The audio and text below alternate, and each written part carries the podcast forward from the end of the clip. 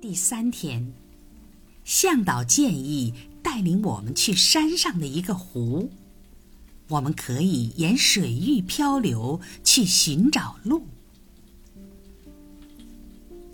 旅程开始时，有一段陡峭不平的上山路，在经历了一小时艰难的攀登之后，我们来到高地上的一片松林。多年前，那林子曾遭受伐木工的破坏，所以现在对我们原本艰难的跋涉再设下重重障碍。尽管我们也时常看到黄桦、山毛榉和枫树，但林子还是以松树为主。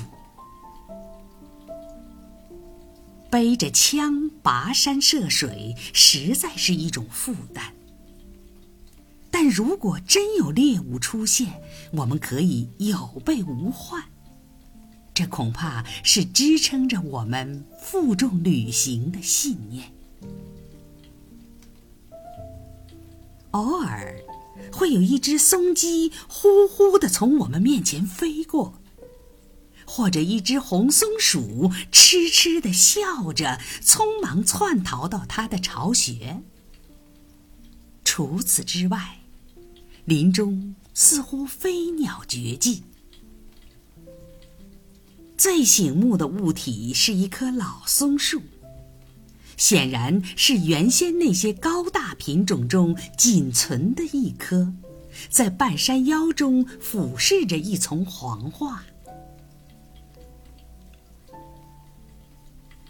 近午，我们来到一片长而浅的水面，向导称之为“雪鹿湖”，因为据传说，很久以前曾有一只麋鹿被屠杀于此。向宁静而孤寂的景色张望过去。向导的目光先捕捉住了一个正在吃睡莲的目标。我们的想象力立即把它定型为一只鹿。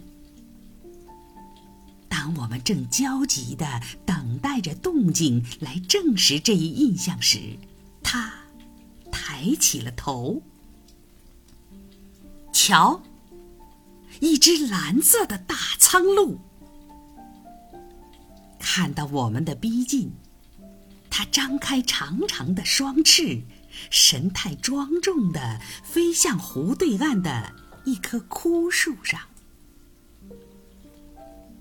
这情景非但没有缓和，反而加深了笼罩在林中的孤寂与荒凉。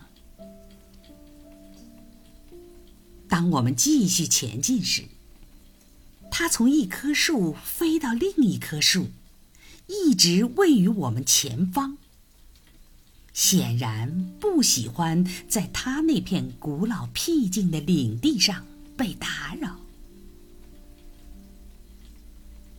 在湖边，我们发现了生长着的瓶子草，遍布在沙地上的龙胆兰含苞待放。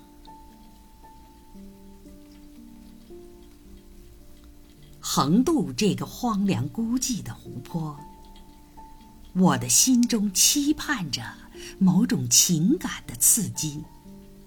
似乎大自然会在此处显露它的一些秘密，或者会出现某些闻所未闻的稀有动物。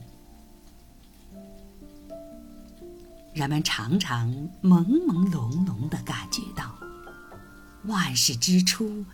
都与水有一定的联系。当一个人独自散步时，他会注意到自己往往沉浸在某种奇思异想之中，那就是让小溪与池塘与他一路相随，仿佛在溪水之间隐藏着惊喜与奇迹的发源地。一次，当我先于同伴而行时，从一块高高的岩石上，看到岸边的水面有点动静。但待我行至那个地点时，却只发现了麝香鼠的痕迹。经过艰难的跋涉，我们穿过了盘根错节的森林，在午后抵达了目的地——奈特湖。那是一汪秀水，宛如一面镜子镶嵌在山腰。它约一英里长，半英里宽。洲际是由香知冷杉、铁杉及松树组成的森林，如同我们刚才路过的那个湖一样，是一幅无尽孤寂的凄凉画面。并非是森林本身给了你这种万般寂寥的感觉，林中有声音，还有动静。还有一个默默无声的旅伴。这时的你不过是一株行走的树。可是，当你来到山中的湖泊前时，野性得以充分的显示，荒野的气息扑面而来。水是如此这般的柔顺。它使得荒野愈加荒凉，使得文化艺术更为精粹。我们行至的湖内端非常浅，像夏季的小溪，石头浮出了水面，而且处处显露出我们想寻找的稀有猎物的痕迹、足迹。